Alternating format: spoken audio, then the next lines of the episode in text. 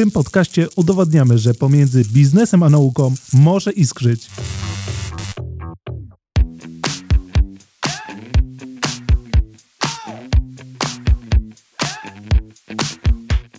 Można powiedzieć, że XXI wiek jak na razie nie obfituje w jakieś wielkie wynalazki. XIX wiek to okres rewolucji przemysłowej. Kolej parowa, fotografia, nawozy sztuczne w rolnictwie czy lampa naftowa wymyślona przez naszego patrona Ignacego Łukasiewicza to symboliczne innowacje tamtego stulecia. Pierwsza połowa XX wieku to rozkwit technologii dostępnych dla zwykłego Kowalskiego w jego zaciszu domowym, jak radio, odkurzacz czy telewizor. Nie możemy też zapominać o technologiach w transporcie. Pierwsze śmigłowce, samoloty i masowa produkcja samochodów to też XX wiek. Oczywiście w drugiej połowie poprzedniego stulecia rozkwit przemysł komputerowy, a potem internet, dzięki któremu możecie słuchać tego podcastu. A co z naszym stuleciem? Pierwsze skojarzenia to social media. Czy jednak media społecznościowe nie bledną jakoś przy wynalazkach XIX i XX wieku? A może powinniśmy szukać zupełnie gdzie indziej? O tym porozmawiam z moimi gośćmi. Witam w studiu moich gości. Zacznę alfabetycznie. Piotr Dardziński, prezes sieci badawczej Łukasiewicz. Dzień dobry, witam serdecznie. Warto jeszcze dodać, że również pomysłodawca doktoratów wdrożeniowych w Polsce. Fan. I fan. E, Magdalena Morze, Łukasiewicz Poznański Instytut Technologiczny. Dzień dobry. Warto dodać realizująca doktorat wdrożeniowy. O, tak. fantastycznie. E, doktorat wdrożeniowy, którym się zajmuje badaniem interakcji pomiędzy robotami a ludźmi. Tak jest. I last but not least, Jan Pomierny, chyba z tego grona najbardziej artystyczna dusza, reżyser, dyrektor kreatywny, współtwórca ekspozycji stałej pawilonu polskiego na wystawie światowej Expo 2020 w Dubaju oraz założyciel portali astronomia.pl i kopernik.pl. No, to już prehistoria, bo te portale istniały od 2001 roku przez kilkanaście lat, natomiast obecnie y, od 2012 roku założyciel i prezes Science Now, czyli studia kreatywnego, które realizowało, współrealizowało te projekty, o których wspomniałeś, czyli między innymi polską obecność na Expo w Dubaju. Miałem to zapisane, natomiast nie zdążyłem dokończyć. A z pochodzenia ale... takiego sformułowania może u, użyję y, astronom. No, z czego okay. można było się domyślić y, może, ale tak. Czyli z wykształcenia astronom. No tak. Okej, okay, super. Nie wiem, czy macie takie poczucie, że y, co prawda świat jakoś tak niezwykle pędzi, ale tak jak mówiłem w wstępie, jak porównamy skalę tych wynalazków z XIX i XX wieku, to możemy powiedzieć, że, że właśnie XXI wiek to są media społecznościowe, e-commerce, kryptowaluty. Czy nie macie poczucia, bo ja nie ukrywam, że takie mam, że zdigitalizowaliśmy jakby naszą kreatywność. Czy, czy w ogóle to jest coś złego, że to się przeniosło gdzieś do sfery cyfrowej? Magdalena może na początku. Ja nie mam poczucia, że to coś złego, natomiast e, no, ta czwarta rewolucja przemysłowa opiera się, jak wszyscy tutaj mówią, na danych i te dane generalnie e, w różnych e, obszarach są generowane i stąd te różne innowacje, które potem mają na bazie tych danych powstawać i z nich korzystamy. Ja natomiast myślę, że e, ponieważ w moim obszarze, gdzie jest to human-robot interaction, cały czas jest ten human i on powoduje, że musimy z tą fizycznością cały czas mieć do czynienia. Oczywiście roboty mogą mieć różne e, postacie albo maszyn, albo e, samych interfejsów. No niemniej jednak e, myślę, że mm, ta technologia przenosi się do internetu i albo z niego korzysta. Natomiast nie jesteśmy w stanie oderwać się od tego tak zupełnie, prawda? Oczywiście są futurolodzy, którzy mówią, że te cyfrowi bliźniacy, będziemy tam żyć i tam wszystko realizować, ale to jest póki, dla mnie póki co pieśń przyszłości, a my po prostu y, korzystamy w takiej mm, fizyczności dzisiejszej z tych, y, z tych wynalazków, które, no tak jak mówiłeś, bazują na internecie, ale póki co jesteśmy jeszcze ludźmi tutaj ze skórą i kośćmi. Także ja tak to widzę.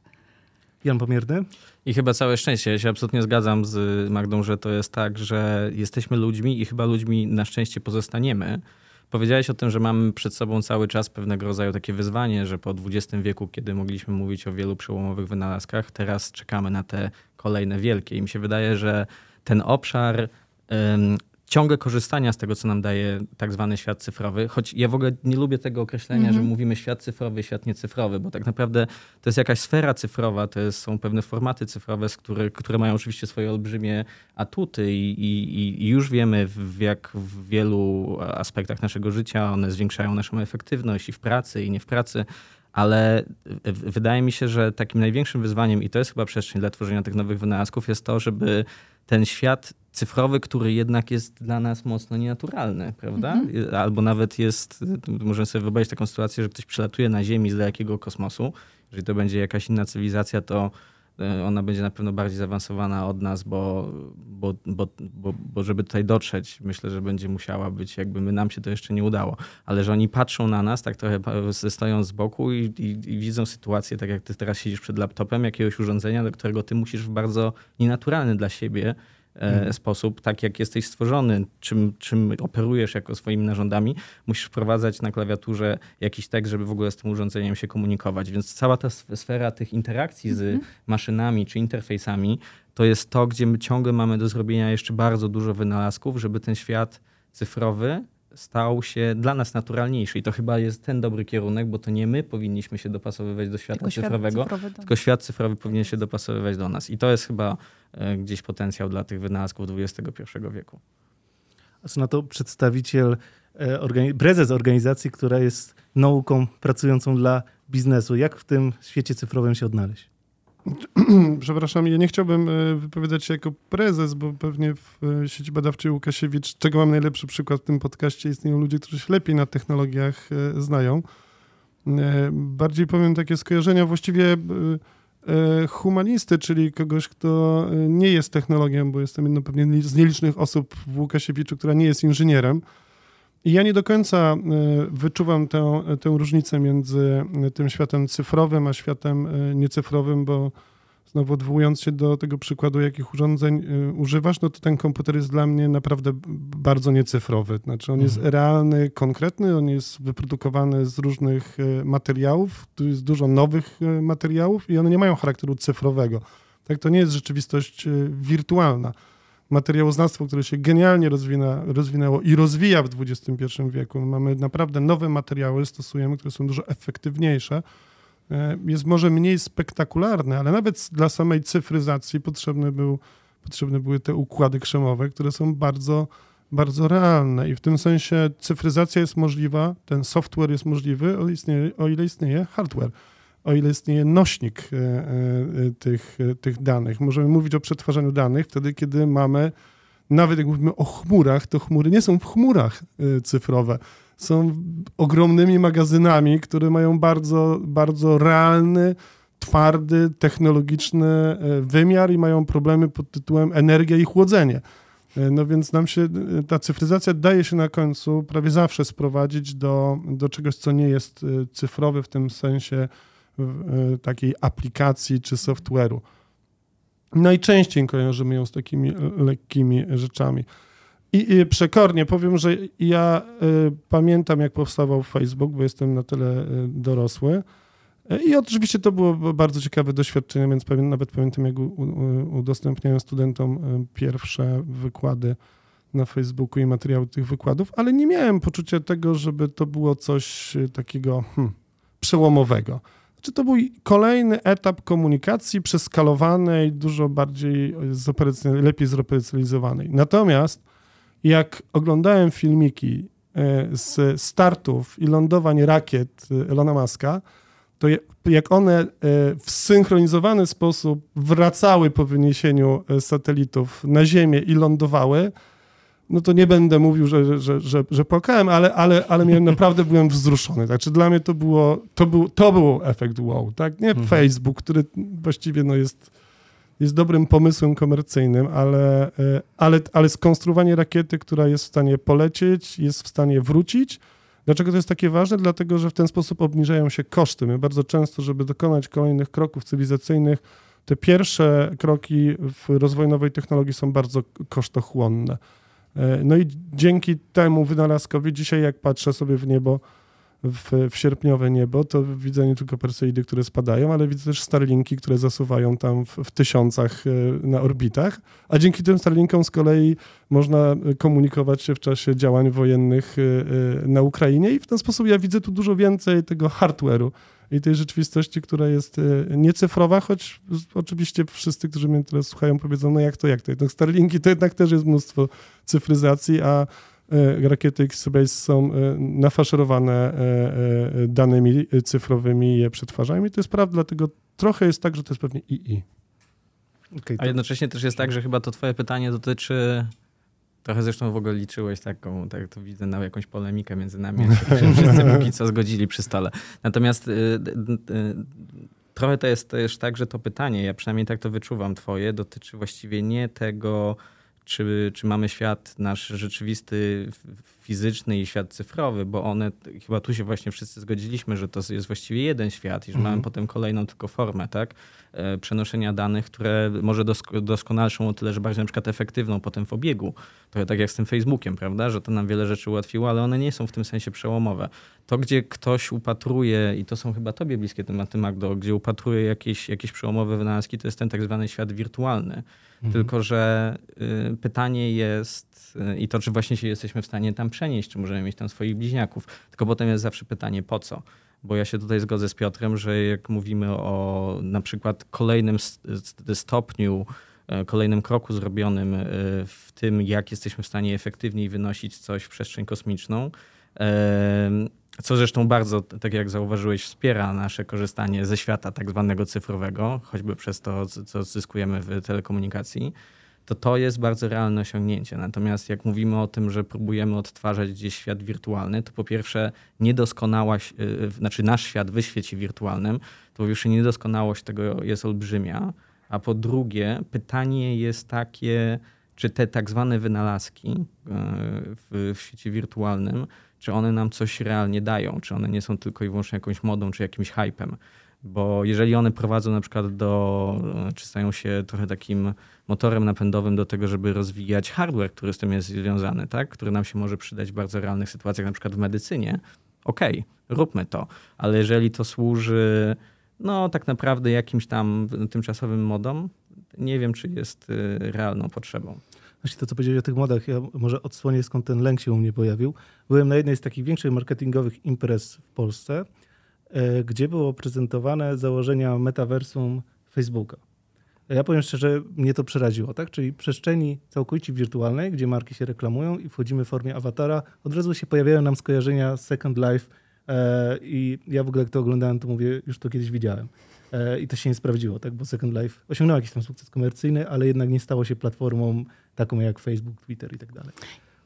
Ja jeszcze mam taką myśl a propos tego Facebooka, to tak chyba, że faktycznie y, może w zestawieniu z tym startem tych rakiet, to, to, można, to tak można odnieść takie wrażenie, że nie jest to ta skala. Natomiast mhm. jakby popatrzeć, jak ogromny wpływ na całą globalną społeczność, na ludzi ma ten Facebook, Rozumiecie, jak media społecznościowe zmieniły nasz styl życia, naszych dzieci, bo my jesteśmy z innego pokolenia, no ale ja mam dzieci, które już się urodziły, jak to wszystko było, to one mają do tego, wydaje mi się, to jest, to jest zupełnie inne społeczeństwo i to jest też rodzaj e, siły tych wynalazków. Jak wynaleziono tę elektryczność, to minęły dekady, zanim ona do każdego z nas dotarła. A tutaj właściwie myk i wszyscy jesteśmy uzależnieni, czy albo w większości uzależnieni od swoich smartfonów i mediów społecznościowych na przykład.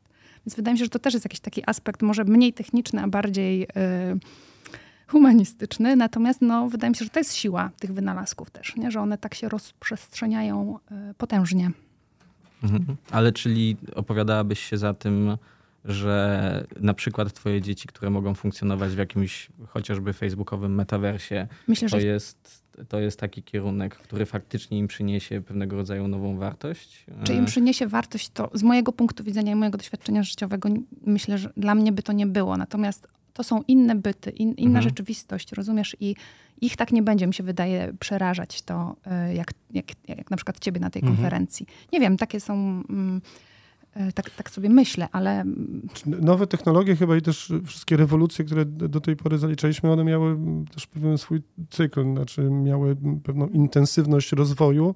I zwykle po tym e, okresie intensywnego rozwoju zastanawiano się też o kosztach, jakie ponosimy. Ten rozwój, rewolucja przemysłowa, w czasie rewolucji przemysłowej się tam nie przejmował, nie wiem, ochroną środowiska, tak, tylko, czy nie wiem, Y, work-life balance. Tak? Znaczy, to są wynalazki, które się pojawiły dopiero wtedy, kiedy zobaczyliśmy, że ta rewolucja, jak każda rewolucja, zaczyna zjadać własne dzieci. Mhm. E, czyli zaczyna z jednej strony przynosi nam ogromne korzyści, ale z innych równocześnie e, tworzy, czy generuje ogromne ryzyka, a czasami nawet e, szkodę.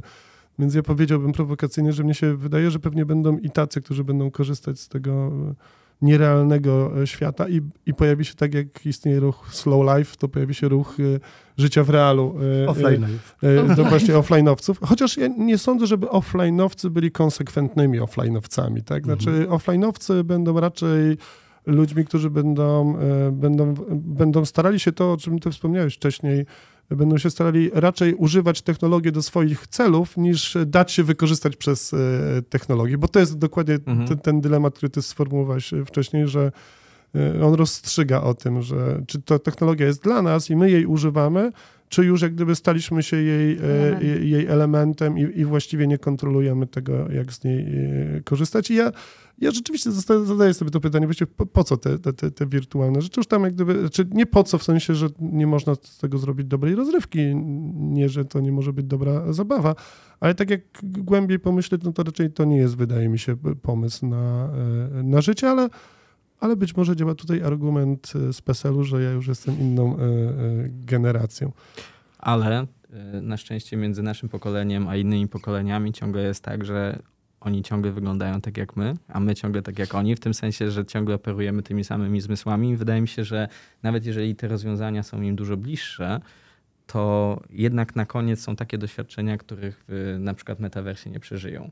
I oczywiście to może być bardzo fajne uzupełnienie. Ja sam kiedyś e, z, z takim świetnym, teraz twórcą gier, od, od zawsze właściwie twórcą komiksowym, Tobiaszem Piątkowskim rozwijaliśmy koncept na przykład takiego rozrzuconego po całym układzie słonecznym centrum nauki, które miał przedstawiać różne misje kosmiczne, ale trochę na takiej zasadzie, że coś, co pewnie dla nas, tak jak tutaj siedzimy, jednak nie będzie osiągalne, mimo że turystyka kosmiczna się rozwija, że stajemy na przykład przy e, statku Eagle, tak? przy lądowniku, który, którego fragment pozostał na e, Księżycu, no to wyobrażenie sobie takiej sytuacji, no to jest jak pójście do, no, mogliby, to jest trochę tak jak sytuacja jak takiego muzeum, tak? że trafiamy do, do miejsca, gdzie mamy jakiś fantastyczny artefakt i, i, i naprawdę jesteśmy przy nim. No i na przykład zrobienie takiego metaversu, tak, w którym podróżujemy do tych miejsc, trochę tak jakbyśmy odwiedzali to miejsce, gdzie Krzysztof Kolumb pierwszy raz postawił na kontynencie amerykańskim swoją stopę, no to są fenomenalne sytuacje. No i właściwie wtedy, jak to był 2015, 2016, 2017 rok, kiedy ten koncept rozwijaliśmy e, dla Europejskiej Agencji Kosmicznej, to stworzenie czegoś takiego, on, on właściwie wtedy e, spełniał wszystkie założenia tego, o czym dzisiaj mówimy w tym metaversie. Mhm. Ale to jest jakieś, to jest jakaś forma i rozrywki, ale i edukacji, to może zadziałać. Natomiast to ciągle, jakbyśmy doskonale tego nie zrobili, naprawdę nie będzie tą sytuacją. To jest trochę tak, jak mówiłeś, oglądają tej transmisji ze startów i potem lądowań rakiet, prawda, ich, ich członów podstawowych. I tego, jak wiele razy e, tak, to się nie udało. Jak to, jak to się wiele razy nie udało, jak się nie udało jakbyśmy, jakbyśmy nie zrobili wspaniale w wirtualnej rzeczywistości tej sytuacji, że podchodzimy, nawet być może stworzymy jakieś rozwiązania, które nam, nie wiem, pozwoliłyby dotknąć model tego fragmentu, tak, tej podstawy lądownika Eagle z, z, z misji Apollo 11, to i tak jestem w stanie się założyć, że nasze doświadczenie faktycznie znalezienia się tam kiedyś, a myślę, że to następne pokolenia dla nich to już będzie dostępne i zobaczenia tego na żywo na Księżycu, to tego nigdy w, w żadnym wirtualnym świecie Bo nie odtworzymy. To jest kwestia emocji. Tak, to... emocji, ale no, no, no, myślę, że bardzo długo jeszcze, bo to w ogóle nie jest na, nawet na, no to, to jest właśnie to wyzwanie dla tych wynalazków potencjalnie, tak, ale bardzo długo jednak nie będziemy w stanie zastąpić po prostu naszego poznawania świata mhm. przez nasze zmysły tym, co, co, co możemy uzyskać w świecie wirtualnym. I, i trochę gdy łącząc ten software z realnością, yy, a trochę odnosząc się do nieba, skoro ono się tu pojawiało już też yy, wcześniej, ja sierpień to naprawdę dobry moment na obserwację nie ma, no więc ja odkryłem z, z, wielką przyjemnością na urlopie, jak piękne są aplikacje, które dzisiaj umożliwiają obserwację nieba, jak to jest łatwe, proste. Mhm. I z moimi bardzo małymi dziećmi bo siedmioletnie one jak zobaczyły te konstelacje, które się kreują, jak się po prostu telefonem kręci po niebie, to było naprawdę takie wow, ale potem okazało się, że to się bardzo szybko znudziło i to, co było najbardziej ciekawe, to prawie dwie godziny próby ustawienia teleskopu i wycelowania w Saturna, tak żeby go rzeczywiście można było zobaczyć. I to był krew, pot i łzy, ale jak już nam się to w końcu y, y, udało, to to był ten y, prawdziwy efekt, nie ta aplikacja. Aplikacja nam pomogła namierzyć, które z tych, z tych świecących punktów to mhm. może być e, Saturn, ale teleskop to było naprawdę e, mhm. wyzwanie, ustalenie tej, tej optyki. I tu, I tu gdzieś jest właśnie to, co, co, co jest też kluczem na przykład sukcesu takich miejsc jak Centrum Nauki Kopernik, że tam jest dużo takiej sensoryki, Mhm. że pamiętam jak z innymi dziećmi z kolei byłem w Centrum Nauki Kopernik i był taki przedstawiony jeżdżący na rowerze e, e, szkielet człowieka. To te dzieciaki po prostu były, tam, tam było zero cyfryzacji, tam był zwykły rower, po prostu taki szkielet plastikowy kupiony w, w pewnie tam w jakimś sklepie edukacyjnym i on i on tylko pokazywał ruch tych wszystkich, y, tych, jak, się, jak się to porusza. No, Dzieciaki zafascynowane y, na to patrzyły. No, gdzieś na końcu jest, ta, jest re- realność i założę się, że gdyby to było na najlepszym ekranie, czy nawet w trójwymiarze pokazane, nie robiłoby tego, tego, tego, Mhm. tego Mhm. samego wrażenia. Tak. Ja czuję się uspokojony. Powiem Tak. wam, że y, kilka tutaj wątków, które złapaliśmy, przynajmniej mnie uspokoiło. Mam nadzieję, że Nie też wyglądałeś wcześniej na zaniepokojonego. ukrywałem to. Natomiast tak, y, nie, mimo tego, że ja jestem wielkim zwolennikiem cyfryzacji, korzystam z tych rzeczy dla swojej rozrywki, dla swojej pracy i tak dalej, y, to jednak gdzieś też przygotowując się do tego odcinka, miałem takie poczucie, że zestawienie tej rewolucji przemysłowej i tych wielkich maszyn, które po prostu wprowadzają e, zmianę też ekonomiczną, zestawiając to z tym metaversum z tej konferencji, to miałem poczucie, że, że, że gdzieś poszliśmy w złym kierunku. Nie? Ja nie chcę brzmi, brzmieć jakoś tak bardzo technicznie sceptycznie, bo raczej jestem y, zwolennikiem nowych technologii, tak jak mówiłem, ale chodziło mi o pewną jakby skalę tego. I to, co tutaj też złapaliśmy, że często te rzeczy są potrzebne, żeby je doświadczyć jakby również zmysłowo, tak? Czyli jakby nie VR, ale gdzieś tam połączenie tych zmysłów z jakąś tam y, kwestią y, cyf- cyfryzowania tego, nie? Ale wiesz co, bo to, bo to chyba jest problem tego, że jak używamy sformułowania nowa technologia, to to się sprowadza na końcu do, do technologii y, cyfrowych, Tak. bo metaversum nie jest nową technologią. Y, y, I może dlatego y, w Łukasiewiczu o tyle człowiek czuje się, nie wiem czy spokojniejszy, czy mniej spokojny, ale w trochę innej rzeczywistości, że Mhm. no, jeśli my pracujemy nad, nie wiem, projektem nowej, nowej lokomotywy albo składów do, do, do kolei szybszej czy szybkiej y, y, prędkości, albo nie wiem, chcemy zaprojektować nowy, skonstruować nowy mały samolot, który mógłby być wykorzystywany na regionalnych y, lotniskach w Polsce. Albo pracujemy nad robotem, który umożliwia wydobywanie ludzi w sytuacji niebezpiecznych, tak? Czy można wysłać robota tam, gdzie nie można wysłać człowieka, albo pracujemy nad systemem monitorowania poziomu metanu w kopalniach tak, żeby y, unikać wybuchów lub monitorować y, całą sejsmikę w taki sposób, żeby naprawdę przewidywać możliwe, możliwe wstrząsy, to wtedy po prostu człowiek w którymś momencie zapomina o tym, że, że istnieją takie de facto trochę myślę, że fajerwerki i, i trochę Mhm. też marketingowe y, produkty. W tym sensie metaversum jest dla mnie produktem marketingowym, a nie jest nową głównie, technologią. głównie modą, czy trochę taką wręcz potrzebą, akurat w Facebooku ona się wydaje mocno realna, prawda? Że oni trochę wręcz sobie muszą wygenerować, e, taka firma musi rosnąć cały czas, prawda? Więc oni sobie muszą wygenerować trochę pole, na którym są w stanie rosnąć. Czy ten kierunek jest tak naprawdę dla nich bezpieczny? Nie wiem, ja mam wątpliwości, Myślę, bo to poza też jest tym, próba że... wyjścia ich z jakiegoś kryzysu takiego No, wizerunkowego dokładnie, jednak. ale, ale no, albo być może to jest trochę taka próba ucieczki do przodu, ale czy Mhm. to dostarczy im realnej roz, rozwiązania tak w ogóle na, na, na potrzebę związaną z ich nowym modelem biznesowym? Nie wiem. Mam takie wrażenie, że na przykład Bill Gates, który no jednak on, znaczy można powiedzieć, że on trochę tych wynalazków, oczywiście ze swoimi szerszymi zespołami, ale ma na, ma na koncie, ma do tego dużo zdrowsze podejście, prawda? W sensie on mówi, tak, oczywiście są walory i oni sami roz, rozwijają w ramach Microsoftu HoloLens, ale jak sobie po- spojrzymy na to, jakie są na razie do tego budowane zastosowania, jakie oni tworzą case'y, one nie idą w tą stronę. E, Skorzystam jeszcze na chwilę z, Piotrze, z tego twojego przykładu. Mi też bardzo bliska sytuacja obserwacji nieba.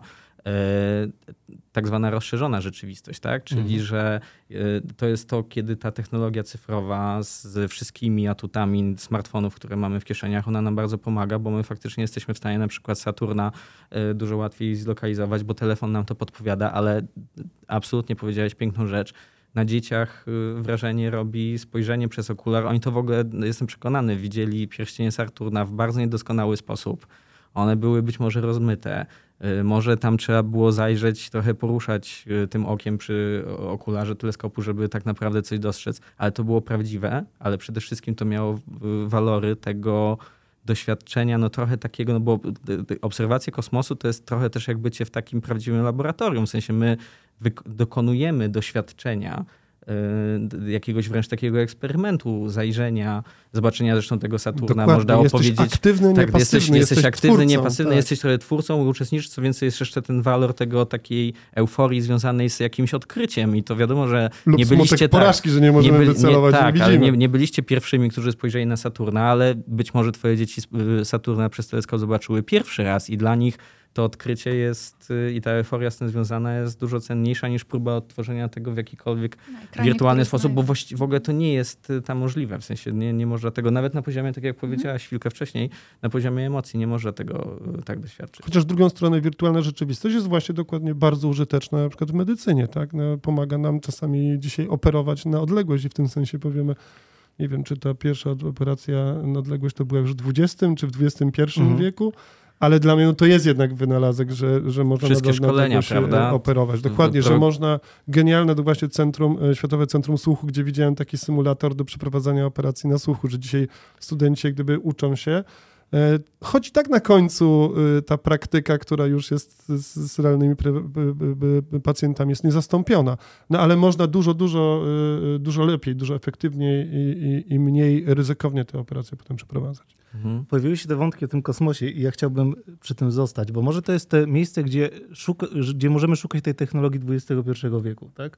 Oczywiście rozwój, jakby obserwacja kosmosu, badanie go i e, to jest XX wiek, tak? To oczywiście też wcześniej tak naprawdę, nie? Ale mówię taka, taka też e, na większą skalę. Więc e, tu pytanie do ciebie, Janie, czy ty uważasz, że tam gdzieś właśnie w kosmosie leży ta technologia XXI wieku, a my po nią po nią sięgniemy do końca tego stulecia.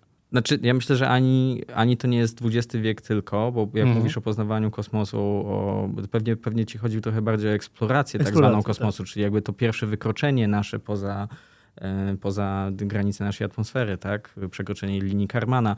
To, to jest oczywiście XX wiek. Mi się wydaje, że w ogóle wracamy i cały nurt, który jest związany jest także z tym komercyjnym podejściem do kosmosu, czyli tego, że coś, co było kiedyś domeną tylko właściwie dwóch mocarstw, obecnie zaczyna być dostępna, no, no być może nawet i za naszego życia, no niemalże dla każdego, tak? Czyli, że będziemy w stanie sobie pozwolić na jakąś wycieczkę w kosmos. Ale wydaje mi się, że to nie jest tylko perspektywa XXI wieku, tylko to jest perspektywa na zawsze, ale w pewnym sensie ona nie różni się niczym innym, y, czy, czy, nie różni się w żaden sposób od tego, jakie były nasze wyzwania wcześniej tutaj na Ziemi. Znaczy ja, być może to jest trochę jakoś tak, że jak się ma gdzieś tam jakiś drobny background astronomiczny, to się myśli trochę inną skalą, mhm. ale o Księżycu nie należy pewnie myśleć o, inaczej niż o jakiejś wyspie, na którą docieramy pierwszy raz.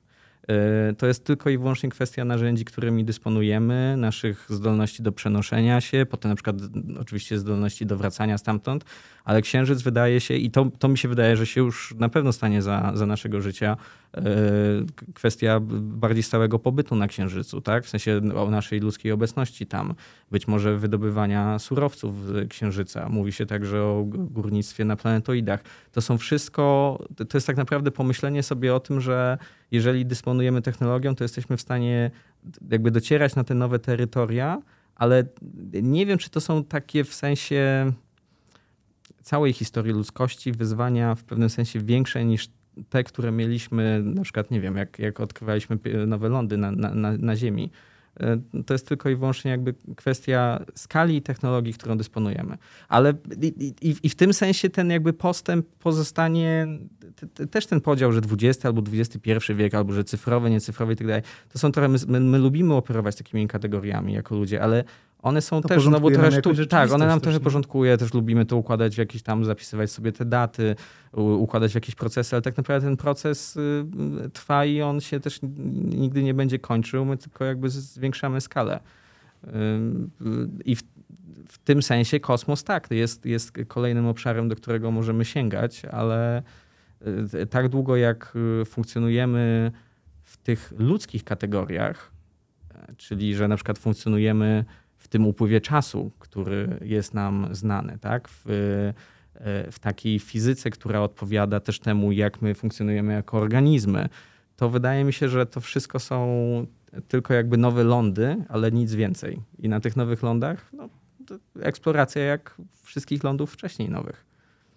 No właśnie o tej eksploracji chciałbym zapytać, bo jednak y, Łukasiewicz jest częścią y, kosmicznego, klastra technologii kosmicznych, więc ma jakieś, y, powiedzmy, aspiracje, żeby tutaj polska nauka wspierała y, biznes też y, w, w tym obszarze.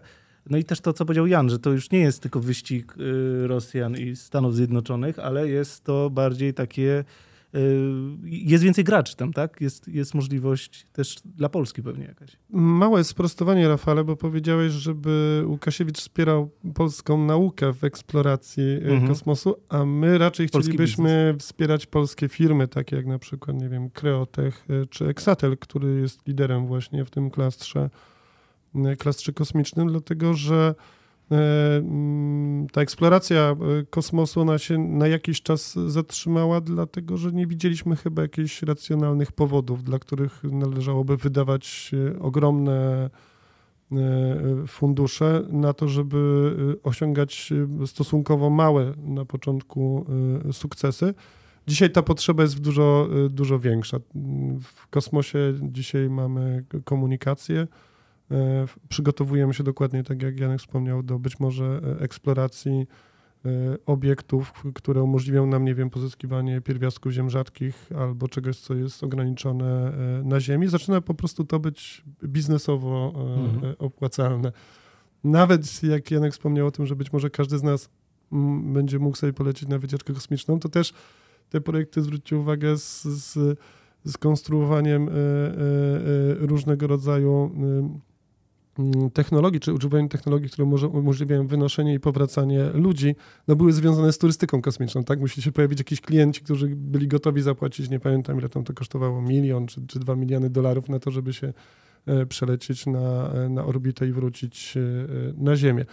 I my rzeczywiście jesteśmy taką nauką, która chce wspierać przedsiębiorców, którzy poszukują biznesu tam, gdzie tego biznesu jeszcze dzisiaj e, nie ma, tam gdzieś jest się pewnego rodzaju pionierem. Amerykę też odkrywaliśmy nie dlatego, że chcieliśmy odkryć Amerykę, tylko dlatego, że chcieliśmy sobie skrócić drogę do Indii, bo z Indiami robiliśmy duży, e, duży biznes i ja bardzo optymistycznie patrzę na, na te możliwości. Wiem, że, że istnieje duże grono sceptyków i też trochę obśmiewaczy tego, że w Polsce istnieje Polska Agencja Kosmiczna, ale ten e, sektor kosmiczny jest na pewno e, e, branżą, która będzie się biznesowo rozwijała, a rozwijając swoje potrzeby biznesowe będzie wymagała wsparcia zaawansowanych technologii.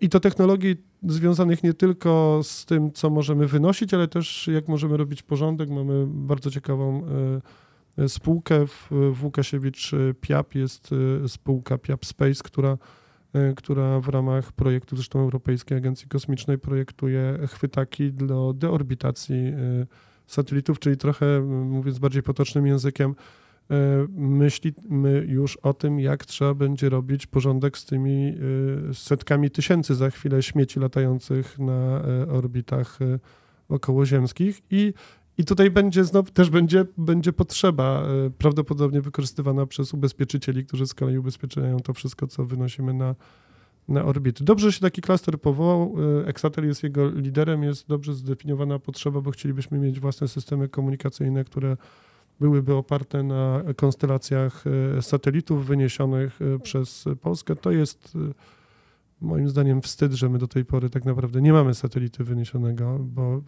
gratuluję i cieszę się, że studenci Politechniki wynieśli P- PWSAT 1 i PWSAT 2, no ale to są raczej pewnego rodzaju e, eksperymenty niż, e, niż duże przedsięwzięcia naukowe i, i biznesowe i dobrze, żeby to się jak najszybciej zmieniło. Ten temat y, kosmosu się też na pewno z robotyzacją wiąże, bo, bo tam pewnie roboty będą y, używane. Y, może też y, nie w kontekście tej interakcji człowiek-robot, tak? Bo możliwe, że najpierw one będą tam, a potem będą ludzie dopiero, tak? To znaczy, na pewno tak będzie, Mhm. ponieważ no, e, bezpieczniej jest jednak wysłać tam maszynę niż, niż człowieka. Natomiast no, wydaje mi się, że roboty, taka rola robotów, która, która, ja- która mnie się coraz bardziej klaruje, to jest jednak e, mm, taki dążenie do tego, żebyśmy kooperowali ze sobą, czyli my z tymi maszynami. Natomiast jest to też kwestia e, umiejętności e, i zdolności e, tych maszyn, ponieważ tutaj też a propos tego kosmosu, tak sobie pomyślałam, że to jest znowu połączenie, to jest ta konkluzja, do której cały czas dochodzimy, czyli że ta realna eksploracja tego kosmosu mogła się coraz bardziej rozwijać, bo rozwijają się też na przykład komputery. Tak? Mamy coraz szybsze te maszyny, coraz lepiej potrafią działać i przecież nie wiem, nie wiem, która to misja, ale ty na pewno wiesz, że polecieli w kosmos z komputerem dużo słabszym niż w tej chwili mamy smartfony, prawda? Która to była? No, wszystkie misje, No te najbardziej doniosłe programu Wszystkie przed Apollo, prawda? Dokładnie, wszystkie przed smartfonami, w sensie No więc- komputer, który towarzyszył astronautom lądującym na, na Księżycu, to był komputer, który był daleko, daleko mniej zaawansowany od, Także to od jest tego, taka- co mamy w Tak, kieszeniach no i to jest obecnie. taka naturalna jakby kolej rzeczy i myślę, że rola tych robotów, e, ja bezpośrednio nie znam e, tej technologii, gdzie roboty e, eksplorują kosmos, natomiast to wszystko, czym ja się zajmuję, m, generalnie m, sprowadza się do tego, że tworzymy te maszyny po to, żeby razem z nami pracowały i posyłamy je tam, gdzie na przykład my nie chcemy pójść, boimy się, albo najpierw je tam posyłamy, a później mamy w planie posłać człowieka, no ale to wszystko opiera się cały czas na, e, no, no, na kooperacji. Na Mówisz o tej kooperacji, jeszcze zadałbym tylko jedno pytanie y, dotyczące tej Doliny Niesamowitości, Mhm. bo to jest takie zjawisko, o którym się mówi, że powoduje jakiś tam... Jakbyś wytłumaczyła, dlaczego, Jasne, jasne. dlaczego Mhm. się tym w ogóle nauka E, zajmuje z twojej To jest w ogóle, s- powiedziałabym, stara koncepcja Mhm. z lat 70. Tylko Przepraszam wszystkich, którzy się urodzili w latach 70. Także. Nie e, ma za co. tak właśnie myślałam, że uderz w stół. Ale profesor e, Mori chyba się nazywał, przeprowadził taki eksperyment, chcąc zbadać, jak ludzie czują się w obecności humanoidalnych, czyli takich człowiekopodobnych robotów. I wychodzi na to, mm, że wyszło mu wtedy mm, na to, że e, do pewnego momentu zależy nam na tym, żeby ten robot był jak najbardziej do człowieka podobny, ale kiedy pewna granica te, tej, tego podobieństwa zostaje przekroczona, zaczynamy się czuć e, niekomfortowo, lekko przerażeni. Czyli dobrze, żeby był podobny do człowieka, ale nie za bardzo. Tak? Jest jakaś taka granica. Oczywiście dzisiaj m, ta teoria jest już trochę podważana, nie do końca e, tam, em, respektowana, może, że tak powiem, ale w większości na przykład tekstów, które dotyczą e, Human Robot Interaction, ja się na tą Dolinę Niesamowitości natykam, na te Uncanny Valley. Gdzieś tam jakimś przeglądzie literatury zawsze się e, o tym mówi właśnie z tych lat 70. Jeśli chodzi o samą, same te interakcje człowieka z robotami, to trochę to, o czym my tutaj dzisiaj rozmawiamy, jest oderwane od takiej rzeczywistości, w której tak naprawdę funkcjonujemy w tej chwili w Polsce i na przykład funkcjonują polskie przedsiębiorstwa. Bo e, nie są jeszcze tego rodzaju maszyny, które mamy, które mamy nawet zaimplementowane w polskich firmach, o których my tutaj rozmawiamy, że mogłyby eksplorować kosmos. Bo e, mimo, że często jest tak, że mówimy, że to są inteligentne maszyny, że one są wyposażone w tę inteligencję, to tak naprawdę jest to takie semantyczne nadużycie, bym powiedziała, bo e, do tej inteligencji jeszcze oczywiście zależy, jak ją zdefiniujemy, ale jeszcze trochę, jeszcze trochę e, czasu musi upłynąć, zanim one faktycznie będą tak inteligentne, jak chcielibyśmy, żeby były. Tak? Więc to jest e, też istotny aspekt, w, e, żeby pamiętać o w tej kwestii robotyzacji na przykład, czy wykorzystywania robotów, przypisywania im jakichś zadań, no to mm, różne czynniki na, na, na tą współpracę z, z człowiekiem wpływają. No tak. Mm. A ja y, jeszcze ciągnąc trochę ten wątek, Mhm. ale wracając też trochę do wątku, który pewnie będzie nam dzisiaj Mhm. wielokrotnie jeszcze wracał, czyli do tego wątku te, kos, kosmicznego. Jest tak, że jak sobie mówimy o robotach, to pewnie mamy, te- to ma, mamy gdzieś w głowie dosyć taką wąską definicję i w ogóle kojarzą nam się te roboty jak z filmów science fiction, gdzie w ogóle pojawia się potem wyzwanie związane właśnie z Doliną Niesamowitości i tak dalej, tak dalej. Tylko Pytanie jest takie, czy one są nam faktycznie zawsze potrzebne i w ogóle, czy to jest ten kierunek, bo chyba największy potencjał, i to jest chyba też miejsce, gdzie wy upatrujecie swoją rolę jako Łukasiewicz, jest w tym, żeby chyba z tych szerzej definiowanych robotów korzystać na zasadzie takiej, żeby one nam służyły w bardzo po, realnych potrzebach. Tak, zgadzam się, że I- gdyby pralka nie tylko prała, suszyła, ale jeszcze składała, to by byłoby genialnie. Między innymi to, a i, i ona wcale wtedy nie musi być, e, w sensie nie musimy Może nie tego być robić humany- dokładnie, humanitarna. dokładnie, dokładnie, nawet lepiej może, żeby nie była. Ale chcę o tym powiedzieć trochę na takiej zasadzie, że jak sobie powiemy o tym, że roboty, w ogóle cała ta kategoria to jest dużo szersza kategoria, to pojawia nam się wtedy wątek tego, gdzie chyba na ten moment istnieje największy potencjał. E, Wspomniałeś o klastrze i jednym z zainteresowań, e, zainteresowań klasa kosmicznego jest patrzenie z kosmosu na Ziemię, prawda? Czyli obserwacje Ziemi.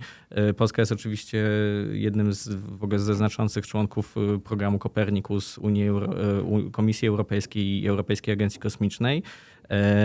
I na przykład to, co my jesteśmy w stanie realnie lepiej robić na Ziemi, nie wiem, zanieczyszczenie powietrza, prawda? Jaki potencjał olbrzymi teraz jakby rozpoczyna się cała inicjatywa Copernicus 2.0, prawda, która ma polegać na tym, żeby coś, co było już bardzo użyteczne, czyli dane pozyskiwane z orbity, łączyć z tym, co jesteśmy w stanie osiągać na Ziemi, na przykład poprzez tak zwany internet rzeczy. Jak sobie powiemy roboty, mhm. tak, w tej naszej szerszej definicji to też jest internet rzeczy i powiemy sobie o sensorach, które są w stanie badać zanieczyszczenie powietrza na Ziemi i te dane są łączone w ogóle w sposób dynamiczny z tym, co pozyskujemy z satelitów obserwacyjnych, otwieramy kompletnie nowy obszar, który jest bardzo przemysłowy, ale który też w ogóle bardzo odpowiada na realne potrzeby, realne wyzwania, które mamy tutaj na Ziemi. Więc dlatego jak mówiłem o tym, że ten kosmos tak się wydaje, że on jest taki spektakularny. Oczywiście miejmy spektakularny i w ogóle, nie mm. wiem, jesteśmy zaraz po inauguracji teleskopu Jamesa Webba.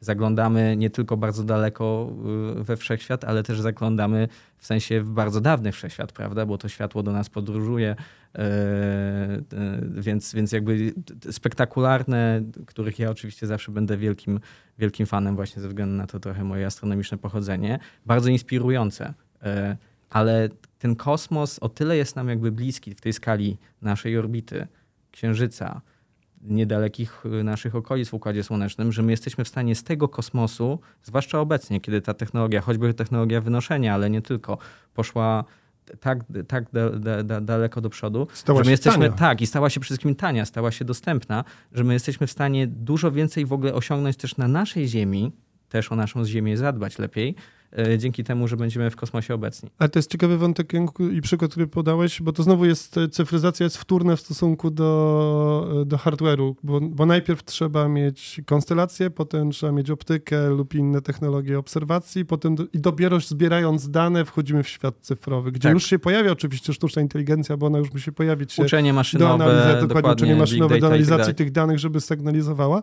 ale nawiązując z kolei do wątku wcześniejszego, w którym Magda mówiła o tym, jak, jak te technologie technologie facebookowe zmieniają nasz świat, to, to, to tutaj też jest ogromna zmiana, bo w Łukasiewiczu mamy taki projekt. Zresztą Łukasiewicz powstał po to, żeby połączyć wówczas 38 instytutów, po to, żeby ich wykorzystywać ich różnorodne kompetencje. I jeden z instytutów, który zajmował się jakby projektowaniem maszyn rolniczych, e, okazało się, że w ramach Łukasiewicza dużo szybciej nawiązał współpracę z Instytutem Lotnictwa, który z kolei zajmuje się technologiami związanymi też z, z kosmosem. I efekt pojawił się taki, że chcieliśmy pracować i właściwie rozpoczęliśmy pracę nad tym. Pierwszy etap będzie zakończony chyba w przyszłym roku. Autonomicznego robota polowego, y, który właśnie jest zarządzany, czy jest komunikowany przy pomocy y, systemu satelitarnego.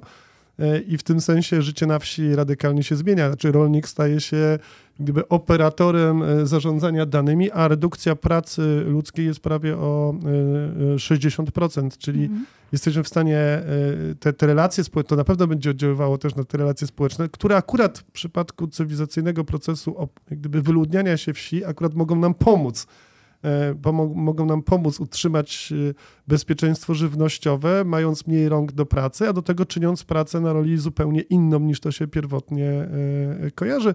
Tak na marginesie ten, ten robot też oczywiście ma sensorkę, która umożliwia, jakbyśmy powiedzieli, spersonalizowaną uprawę, to znaczy nie da się chyba spersonalizować uprawy, bo to roślina nie jest osobą, no więc zindywidualizowaną uprawę, czyli każda roślina jest nawożona, e, podlewana i nie wiem, e, traktowana środkami mm, zabezpieczającymi w takim stopniu, jak ten poszczególny egzemplarz potrzebuje. Tak nie podlewamy całego pola taką samą ilością wody, tylko podlewamy każdą roślinę wodą, która taką ilością wody, która jest dla niego niezbędna, co znowu w kontekście problemów z wodą, które nawet dzisiaj mamy, powoduje o prawie 30% redukcję zużycia e, wody. No więc my coraz bardziej subtelnie zaczynamy używać zasobów, którymi dysponujemy, ale umożliwiają nam to właśnie e, nowe technologie, a te nowe technologie przez to czynią się bardziej e, opłacalne.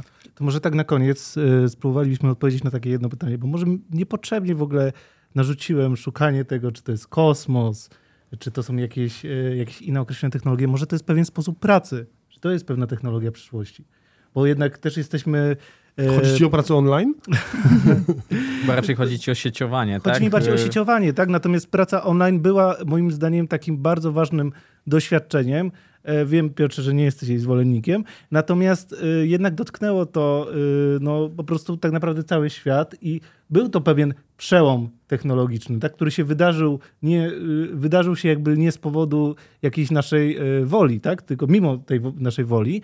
Natomiast zastanawiam się, że może ten sposób jakby sieciowania e, jest jakimś takim e, tematem, tematem przyszłości, że my nie musimy szukać właśnie surowców albo miejsca, które będziemy jakoś tam lepiej eksplorować. Mhm. No, mi to sieciowanie się kojarzy z.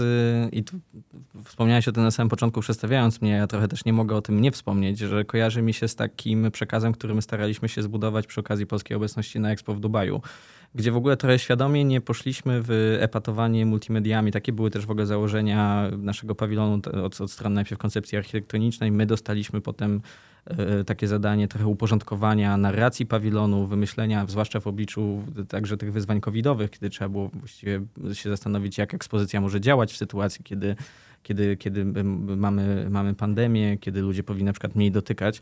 E, I, i, I w ramach tego staraliśmy się w taki subtelny sposób powiedzieć o tym, że właśnie chyba to jest y, największa wartość. Nasz, tak, nasza główna przestrzeń w pawilonie się nazywała e, Polska y, Domem Kreatywności, w której mieliśmy instalację polskiego stołu, której y, sieć Łukasiewicz poprzez Piap Space właśnie była współtwórcą. Ona polegała na tym, że znowu bardzo realne doświadczenie i to chyba był największy, największy, to jest opinia pewnie ponad półtora miliarda osób, które odwiedziły polski pawilon. Największa wartość tego pawilonu polegała na tym, że to było spotkanie z żywym człowiekiem, z fantastycznymi studentami polskich uczelni. Zresztą tak, po, polskich uczelni, polskimi studentami, ale zdefiniowanymi w ten sposób, że Polacy jak najbardziej, e, ale też osoby z kartą Polaka i też osoby, które związały swój los z Polską, bo przyjechały e, do, do, do Polski studiować. Natomiast naszym zadaniem było to, żeby w ramach polskiego stołu przygotować dla nich takie szkatułki, e, po które podczas spotkania przy tym polskim stole są w stanie sięgnąć i opowiedzieć o bardzo już konkretnych rozwiązaniach, które na przykład w Polsce powstają. No i tworzenie polskiego stołu to był przykład takiego sieciowania, ponieważ my mieliśmy stół, który był ukształtowany, jego powierzchnia była, y, przedstawiała fragmenty y, po, po, polskiego krajobrazu, stworzona, y, te, te, fragmenty były stworzone z wykorzystaniem danych z obserwacji Ziemi z Kopernikusa, przygotowane przez jeden z instytutów panow, panowskich, przez naszego konsultanta tam, przez Centrum Badań Kosmicznych. Natomiast później mieliśmy moduły, które były, na przykład był moduł odnoszący się do rzemiosła związanego z ceramiką i był tam Bolesławiec, y, ale chodziło też o to, żeby przedstawić i żeby trochę nie tylko na zasadzie takiego prostego marketingu, ale też powiedzieć o tym, że trochę na takiej zasadzie, my to tak żartobliwie określaliśmy, cały kraj buduje polski pawilon, że właściwie każdy może się do niego dołożyć. No i sieć Łukasiewicz z Piapspace się dołożyła na takiej zasadzie, że w druku 3D przygotowała aluminiowy moduł w takiej dokładnie technologii, w której buduje między innymi e, te, te, urządzenia do ściągania śmieci kosmicznych.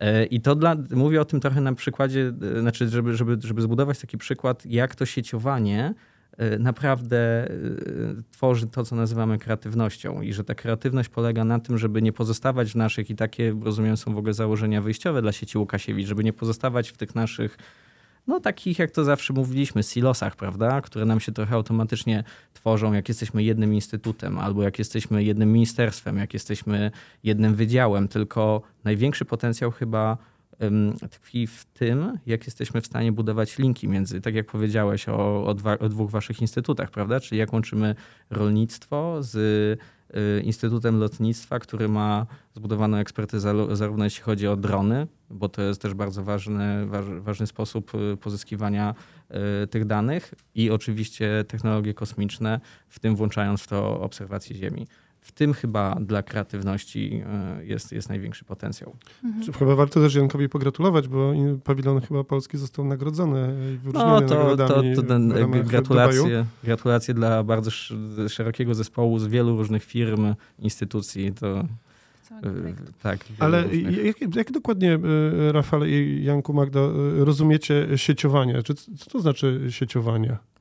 To znaczy, że jednak jak popatrzymy na poprzednie stulecia, to mieliśmy zdecydowanie jakby mniejszy poziom współpracy, yy, takiej nawet też międzynarodowej, nie? ale również jakby krajowej. W sensie technologie przesyłu informacji stworzyły nam możliwość dużo lepszego yy, jakby kooperacji i współdziałania. I to się jednak przekłada w jakiś sposób na, na, na te przeskoki technologiczne. Czy się w ogóle nie przekłada? Ale to też przykład, który podał yy, Jan a propos, a propos tego, co mówię, yy, tej zmiany, która jest w XXI wieku. Jak Myślę, że wcześniej, w latach 50., jakbyście robili na Expo taki, e, takie stoisko, no to pewnie by nie było e, tyle ludzi z, z zagranicznych uczelni, którzy którzy by mogli gdzieś no, tam... No to raczej kwestie uwarunkowań, uwarunkowań trochę takich geopolitycznych, prawda, ale... No to jest ciekawe, dlatego że znowu nie wiem, czy to jest kwestia tylko przeskalowania zjawiska, które zawsze było. Znaczy mhm. większość wynalazków jest wynalazkiem zespołowym. My najczęściej identyfikujemy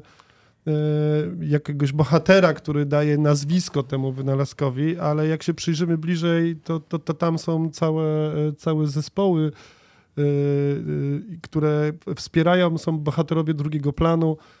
Są czasami zupełne zbiegi okoliczności, bo nawet znów jak się odwołamy do Łukasiewicza, to jest właściwie przełom XIX i XX mhm. wieku, jak rusza przemysł wydobywczy związany z, z ropą naftową i, i myśmy w okresie międzywojennym korzystali z doświadczeń kanadyjskich, e, amerykańskich i do Łukasiewicza również przyjeżdżali e, Amerykanie podglądać, jak my przetwarzamy, jak dystylujemy ropę naftową i też jak budujemy kopalnie, jak budujemy szyby. Oczywiście trwało to dużo dłużej, bo podróż trwała dłużej, mhm. było to dużo bardziej skomplikowane, trudne, ale to jest no, dobry przykład, y, y, jak Janek wspomniał o tym, o tym wcześniej, znaczy mnie się wydaje, że zawsze będą istnieli naukowcy, którzy trochę będą lubili mieć swoje własne działki i będą zajmować się mm, swoim bardzo wąskim badaniem, ale jeśli mówimy o technologiach przełomowych, a jeszcze bardziej o zastosowaniu tych technologii, o wykorzystaniu tych technologii, to, to nie ma szans, żeby jednoosobowych, jednoosobowo e, takie przedsięwzięcia Czyli one show to jest mit. To, to zawsze jest, to zawsze jest, to zawsze są, e, to zawsze jest umiejętność wykorzystania talentów, pomysłów, kreatywności, bo to już nie chodzi nawet o przetwarzanie danych, ale o, mhm. o myślenie, znaczy, znaczy naprawdę to, to trzeba wymyśleć, tak? No I im więcej głów nad tym myśli. Przykład e, E, e, programu Manhattan, e, w którym no, Amerykanie po prostu skoszarowali określoną liczbę naukowców, którzy zresztą nie zawsze ze sobą się zgadzali, co było bardzo ciekawe. Nie wiem, czy wiecie, że Niemcy równocześnie mieli dwa zespoły konkurujące ze sobą i w tym sensie Amerykanie byli szybsi, bo Amerykanie zrobili jeden zespół z wzajemnie polemizującymi naukowcami, bo uważali, że to jest efektywniejsze w tym, żeby znaleźć finalne rozwiązanie. E, niż jak gdyby dać dwa zespoły, które mogą e, wybrać dwie fałszywe e, drogi. Więc nie wyobrażam sobie nauki w ogóle, a, a, nauki, która ma przełożyć się na technologię, która jest wykorzystana bez wykorzystania sieciowości w tym znaczeniu, że kompetencje, umiejętności, wiedzy ludzi nie tylko z, w przypadku Łukasiewicza, z samego Łukasiewicza, ale także z, spoza Łukasiewicza. Ta wiedza jest właśnie też u przedsiębiorców. Tak? Oni wiedzą dużo rzeczy, których my nie wiemy y, po tym, jak tą technologię stosujemy. No i też chyba takim dobrym przykładem jest to, że oczywiście tam sporów na temat tego, jak powstał internet jest, jest wiele, no ale właściwie jednym z, jedną z takich poszlak, która jest bardzo mocna, jest to, że to w ramach CERN-u, gdzie musieli się naukowcy wymieniać informacją e, globalnie, no to oni musieli założyć sobie jakiś własny system e, komunikacji.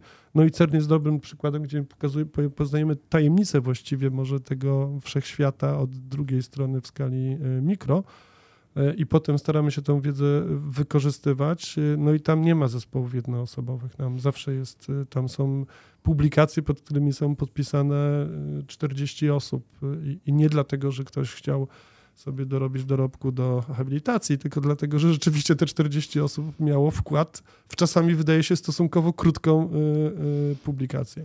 Muszę coś powiedzieć, bo nie mogę już.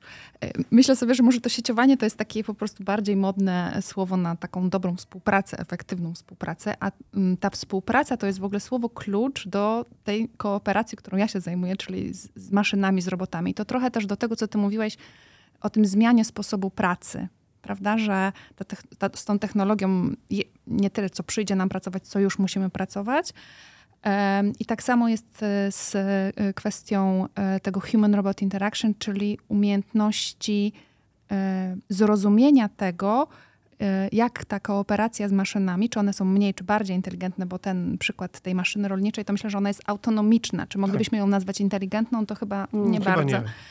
Natomiast ta kwestia właśnie też zrozumienia tego, jak ta praca będzie się zmieniać. Bo mi się też wydaje, często jest tak, że rozmawiając o tych nowych technologiach, czy na przykład o robotyzacji, poruszany jest wątek eliminacji miejsc pracy, że roboty zabiorą nam pracę.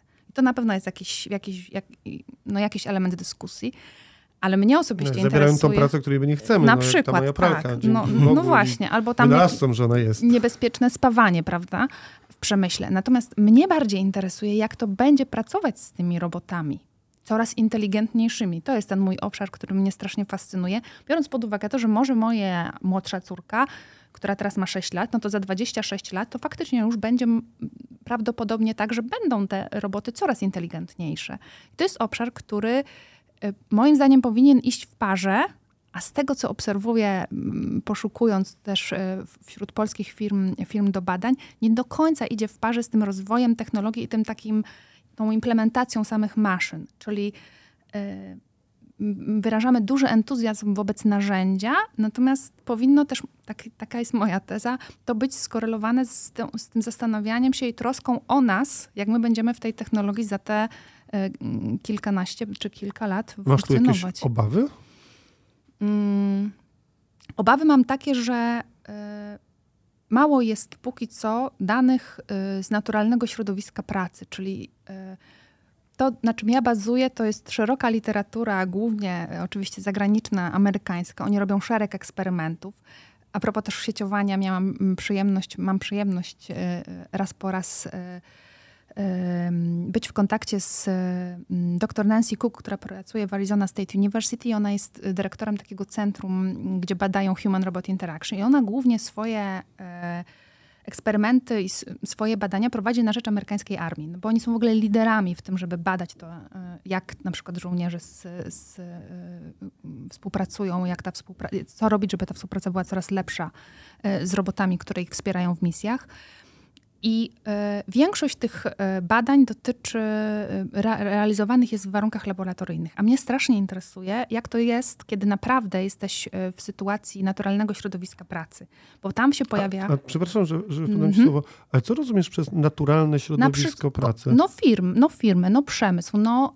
Ym... no ja oglądałem ostatnio mm -hmm. muzeum, byłem w muzeum i widziałem tam takie, ktoś zrekonstruował biurko jednego z, mm -hmm. z archeologów, wybitnych zresztą polskich archeologów i, i było właśnie biurkę, było to, to było miejsce pracy. No i ono było tam okay.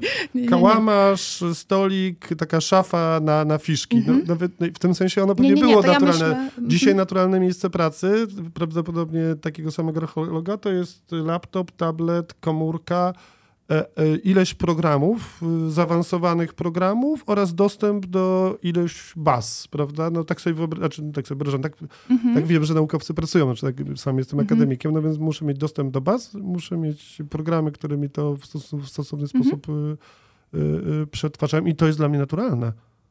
Tak, ale ja, no, no, no okej, okay, ale ja, mhm. dla mnie miejsce pracy takie, w którym ten robot zastąpił mi na przykład y, y, mojego kolegę z pracy, czyli kiedyś coś robiłam z Krzysztofem, a Krzysztofa teraz nie ma i a robot mi poda, na przykład podawał albo pakował, albo przywoził mi coś na e, palety, a teraz przywozi mi to autonomiczny wózek. Okej. Okay.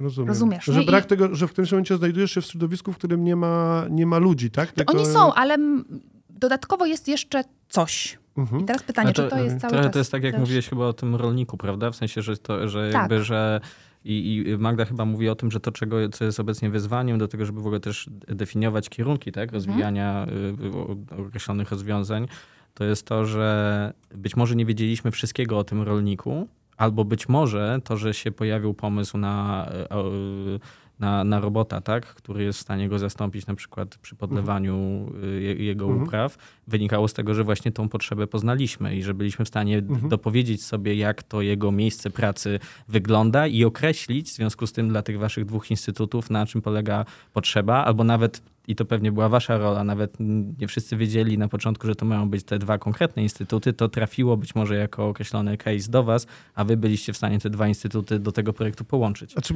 Magda mnie sprowokowała raczej do zastanowienia się nad tym, y, co znaczy słowo naturalne. Tak? Znaczy, Okej. to jest, że, że, że tutaj będzie mała prowokacja. Zastanawiam się nad tym, czy roboty już dzisiaj nie są naturalne.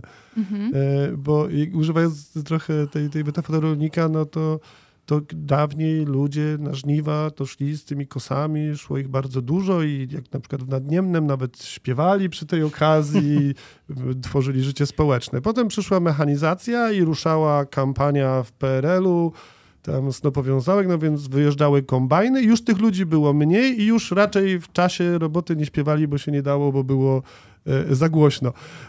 I, e, a teraz e, ten rolnik będzie siedział na swojej werandzie, będzie miał taki zestaw e, paneli do kontrolowania tych kombajnów, które jeżdżą po, po jego polu, a do tego jeszcze te kombajny będą mu raportować wilgotność, wielkość, gęstość, zanieczyszczenie ziarna, suchość słomy i tak dalej, i tak. I on będzie w ogóle inne dane przetwarzał. Wyobraźcie sobie teraz, ten z tym sierpem to on inaczej zbierał te dane, ten 21 jako in, inaczej zbiera te dane i ja nie potrafię odpowiedzieć, które z tych środowisk jest dla niego naturalne. Ja wiem, ale czy ktoś sobie stawia pytanie, jak on się z tym czuje? Że kiedyś Myślę, że ten z tym pilotem się czuł bardzo dobrze. Tym To bardziej, jest- że, to, be- że on będzie już miał doświadczenie tego pilota, Ale też wiesz, Ale to jest nasze założenie. Ile to można jest... siedzieć na werandzie? A, otóż E, to, otóż to. Dużo, dużo, I to jest można. e, właśnie założenie. Jak będziesz miał taki rocznik jak ja, to zobaczysz.